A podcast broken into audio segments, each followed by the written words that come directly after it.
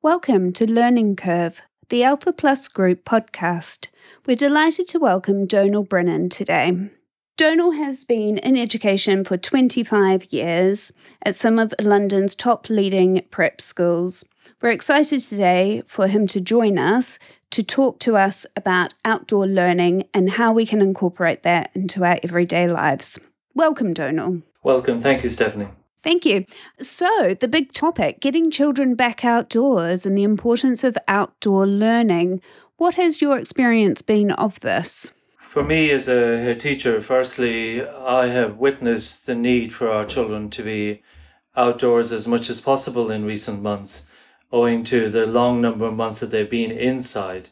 And therefore, in my school, uh, it's been very, very important that we have extended playtime, and that we avail of the local park as much as possible in ensuring that the children have as much free, independent play as possible. That sounds amazing. What sort of activities would you recommend children get involved in when they go to the parks? For me, I'll reflect on being both a parent and a teacher. I know small children particularly love going to the park. And firstly, even the journey from your house to the park can be an adventure in itself. Looking in over people's gardens walls, uh, looking at different landmarks along the way, checking the change of plants and how they might change the colour of their leaves, or the fact that blossoms have arrived can be conversation starters on the way to the park. A great activity in the park is to identify a family tree, a tree where you always go with your children, and there you can set up camp and say, let's go to our tree in the park. And in that way, the children have a landmark within the park where they can locate and base their play from. That's one area to start with. Then, of course, there's climbing trees. In some parks, you may not be allowed to climb, but in others you are. Never put your foot on a branch that's thinner than your arm. That's a very important piece of advice to begin with. But climbing trees for small children can be a great, great activity. They feel invincible.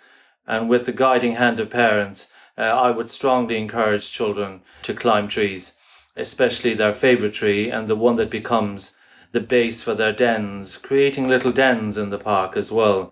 They can feel as if they're kings of their own castles, and their castle just might be three or five branches and an old blanket or a coat, which then becomes a canopy.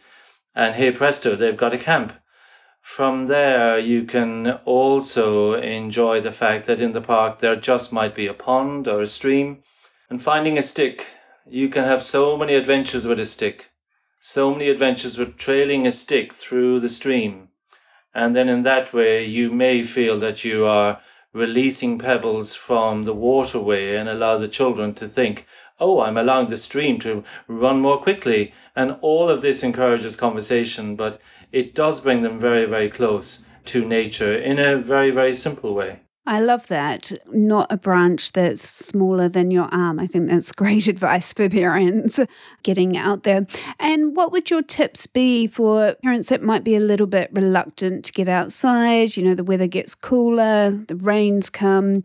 You know, have you had any any great times where you've been outside in the snow or learning experiences that parents can get out and participate with their children? Yes, for me, I think it's important to not to be afraid of the weather. Rain is only mist, and mist can be light or heavy. And it's so important to be well-dressed, to have wellies, to have an anorak or a zip-up that's always there for those muddy adventures in the park. Don't take wet wipes. There is no need. It is okay to get wet. And for some of us, we might be reluctant for our children to go outside when it's raining or when it's windy. I've always encouraged children to go outside in the rain. Even as a parent, we used to take our children out into the rain and go, yeah, it's raining, and uh, enjoy it on our faces. And that takes me back to my childhood where on the west of Ireland, we spent so much of our time outside in the rain. But I'm not encouraging children to get drenched or catch colds, but being well dressed makes a big difference. Having the appropriate footwear, Wellington boots always ready, having a muddy place that they can be dropped on returning to the house, and knowing that it's a quick venture to get outside rather than an ordeal that feels like a mission that you'd rather not do. No, absolutely. I think there's um, lots of great points there for getting them out and about. And I guess there's so much learning that the children can take from the different types of weather that they are experiencing in terms of words and language and what they're using with their parents. So in terms of vocabulary, I know that words is another one of your passions. How would you recommend that parents extend on their children's vocabulary, especially when they're outside and playing? For me, it's so, so important that when a small child makes an observation, oh, look, Dad, the tree is so tall, that your response should be not just yes, yes. It should be, oh, yes, it is so tall, and that you repeat what they say using full sentences, using a calm voice, and that in that way, by reiterating and re- repeating what they say, then the word becomes more embedded in their vocabulary. And to listen to how they use vocabulary and to encourage them to use full sentences. And when they climb that tree a little bit, to say, well, what can you see from there? Well, I think I can see the clock tower down at the end of the park. Oh, you can see the clock tower. Well done. What else can you see? So questioning Questioning and repeating what they say encourages them to think about the words they're using, and for you to listen to every word that they say. You can have a game as well by saying, oh, what's your favorite word? And in that way, we all have favorite words. What's our word today?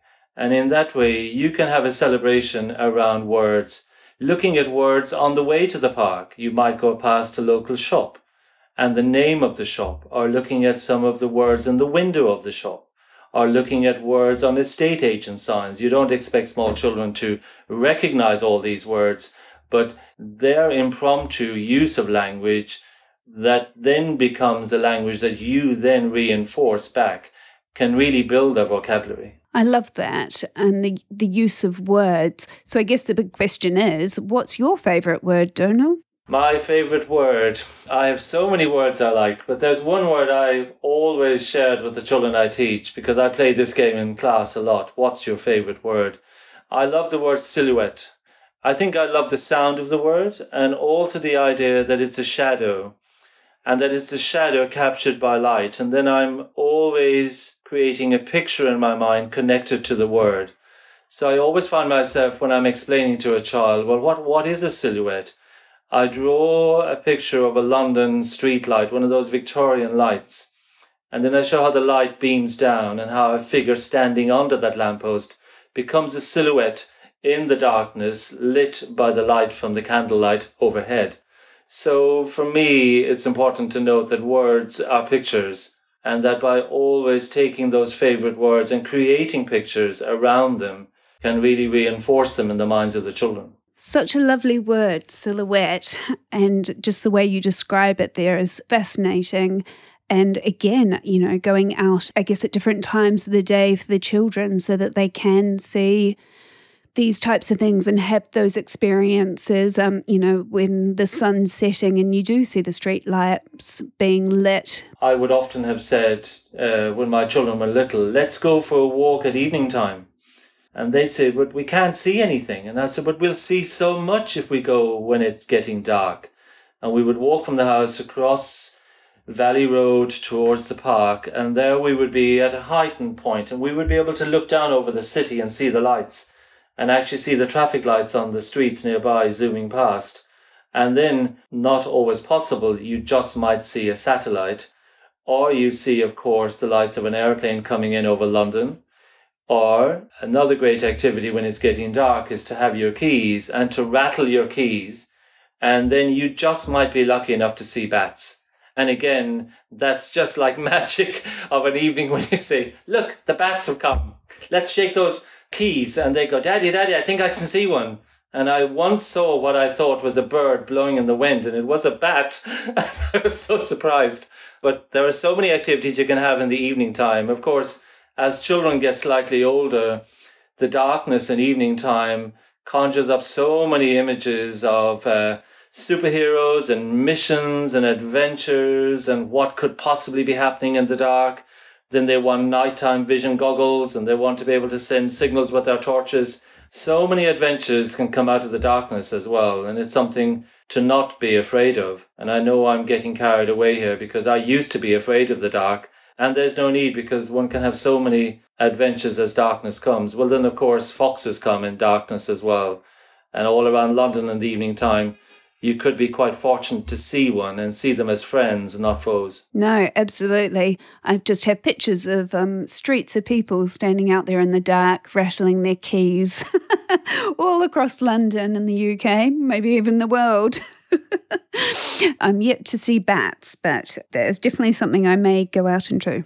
And, you know, I think you touched on their, you know, children's imagination. And obviously, you know, for a lot of children, as you said, being outside in the dark can be scary, and being out there with their parents or a, or an adult that they trust, um, you know, will help with that. And you touched on kind of superheroes. And I guess kind of I'm just thinking, you know, the next step to kind of, you know, you've got this rich language, you've had these experiences, and the next step for children would be then to, to start writing about these experiences and the vocabulary that they've learnt from these walks and going to the park and splashing in the puddles and squelching through the mud would just help their writing. Is that something that you would agree with in your years of teaching? Or? Yes, I would uh, agree wholeheartedly with that, because out of experience comes a rich background from which you can write. And you cannot write about anything unless you've experienced it, unless you're asked to imagine it. But the more you experience things as small children, and the more that is captured through conversation with an adult who is listening and who is calmly repeating back and dropping in words that you then use in your sentences, that builds their vocabulary towards they being able to write and record their experiences. I do remember an occasion with my older son having to write a story about why he liked London. And he said, but I don't know anything, Dad, about London.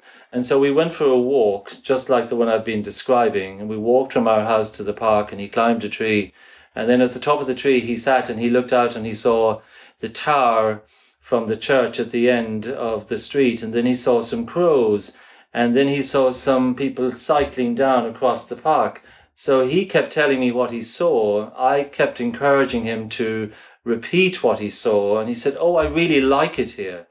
So then when we went home, having repeated the sentences back and having the same conversation back, when he sat at home with his blank piece of white paper, which can look so scary when you have to fill it with writing.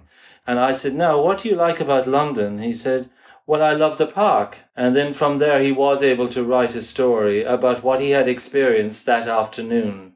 And it just flowed from the fact that he had experienced it. He didn't have to think anymore. He just said, oh, I just know what I did today. And I said, there's your story. And it comes from experience. So it is a really good question to ask, Stephanie, because out of that experience comes writing, and it's authentic and beautiful and very childlike. Absolutely. I think, you know, that's a lovely example of how it all sort of comes together. And, you know, I, I've been in your schools that you teach in, and they're, they're wonderful places of such creativity, and the academics that kind of go alongside that. We're kind of talking today about outdoor learning and getting out there. And, you know, I've seen in your schools children out in the park doing rhythmic gymnastics and having lovely walks, science walks.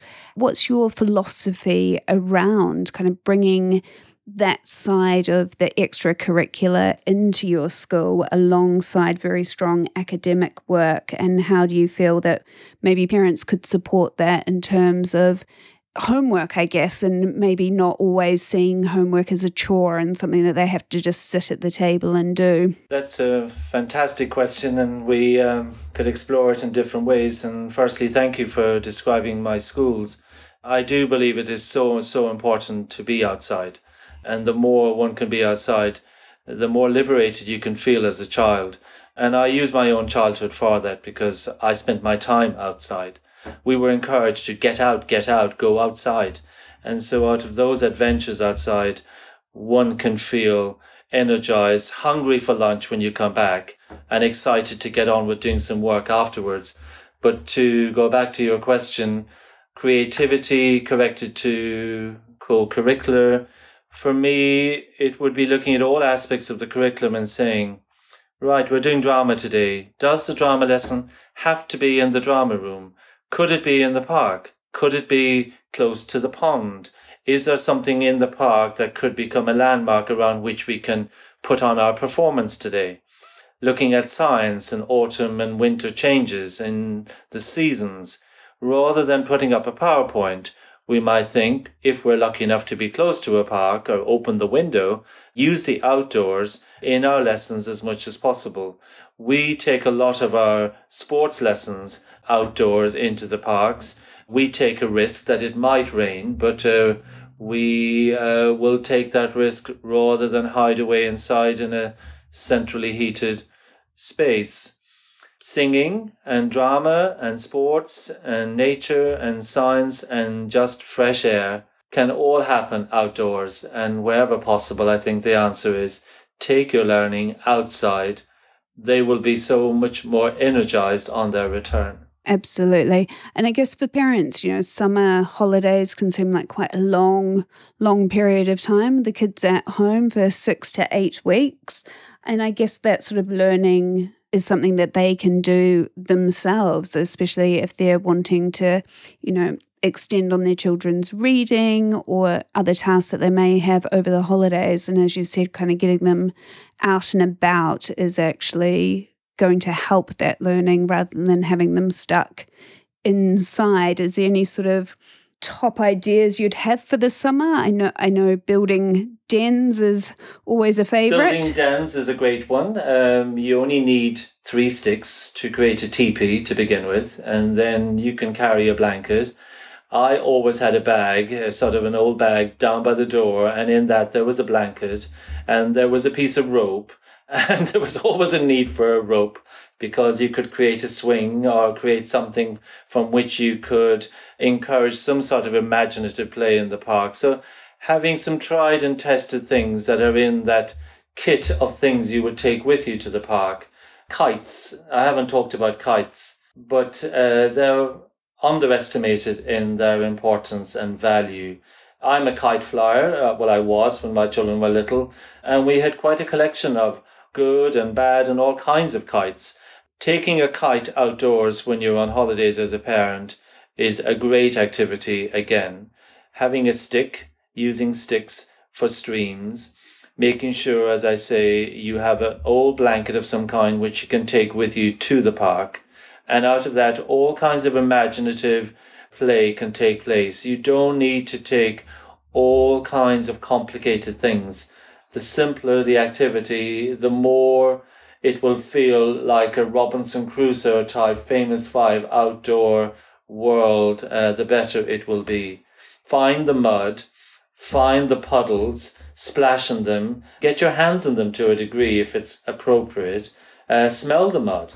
All of those kind of things that seem very simple and that makes you worry that, oh my gosh, they're going to get muddy. Be free of that. Let it go. And uh, I would definitely say have a kite in your bag, have a stick, have a rope. Those to start with can make a big difference. I love this. Encouraging parents to get out there and smell mud instead of smelling the roses. Fantastic. Well, thank you, Donal, so much for your time today. It's been fascinating. And I hope, parents, that you can take some of Donal's tips and get out there and, and explore with your children and extend on their vocabulary and get them then writing these amazing stories. We would love to see them. So do let us know if you do write a story on anything that you see in London, especially if you're to see an elephant wandering the street. So thank you, Donal, for your time. Thank you so much, Stephanie. It's been a lot of fun, and it's uh, takes me on a nostalgic trip back to when my children were little, but equally to all parents, I uh, say to you, uh, don't be afraid. Don't put too much expectation on yourself. Conversation matters, and use that street from your house to the park as the first place to have a fantastic conversation with your children. Fantastic. Thank you, Donal. You're welcome. Thank you, Stephanie.